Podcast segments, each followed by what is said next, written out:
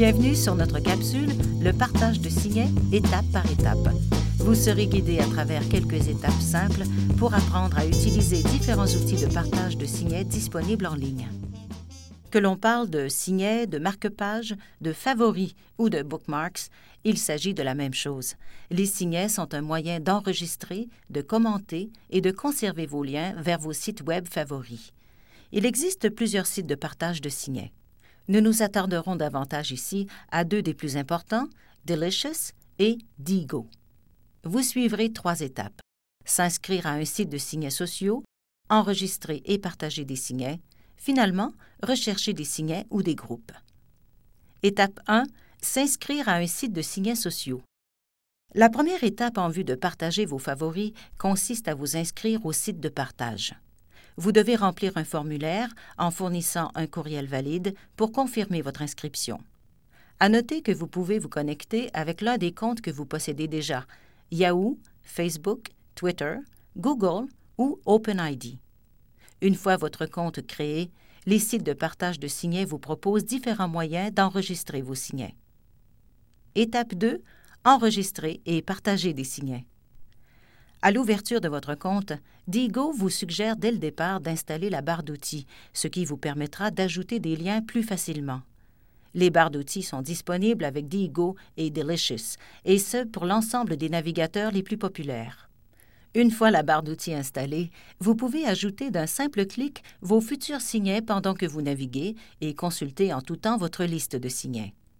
Ainsi, le bouton Bookmark vous permet d'ajouter la page que vous êtes en train de consulter.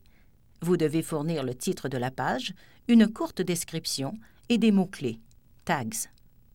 Les mots-clés sont des mots ou de très courtes expressions qui doivent être choisis soigneusement pour être appropriés. Vous devez aussi porter attention à l'orthographe des mots-clés pour favoriser un usage optimal de vos signets. Delicious propose que le signet soit privé ou public. Les signets publics sont accessibles à tous les utilisateurs, alors que ceux qui sont privés ne sont accessibles qu'à vous. Avec Digo, lors de l'ajout de votre signet, vous pouvez vous joindre à un groupe d'échange qui partage des centres d'intérêt communs et auquel vous participez déjà, ou créer un nouveau groupe. Un groupe d'échange, c'est un regroupement de personnes qui s'intéressent à un sujet donné. Ainsi, chaque fois qu'un usager de votre groupe partage un nouveau lien, vous êtes tenu informé.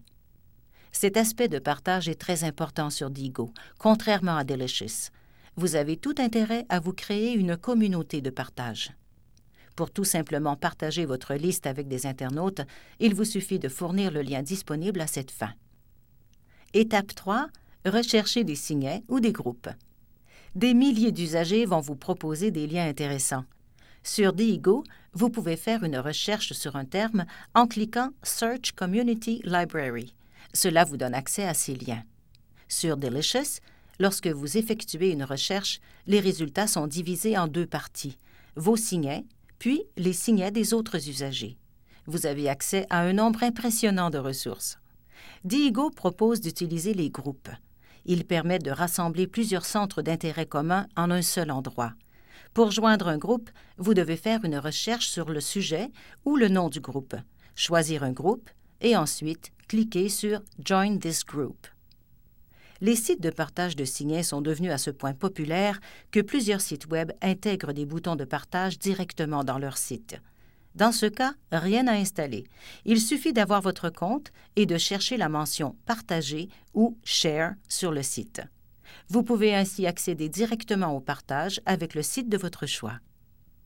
Grâce à Diigo, il est même possible de surligner du contenu dans une page Web. La page sera automatiquement conservée dans vos favoris avec l'extrait retenu. Ces options ne sont que la pointe de l'iceberg. En vous familiarisant avec les outils, vous pourrez créer des communautés de partage et des réseaux d'échange très avancés. Il ne vous reste qu'à trouver des liens et à les partager avec vos collègues.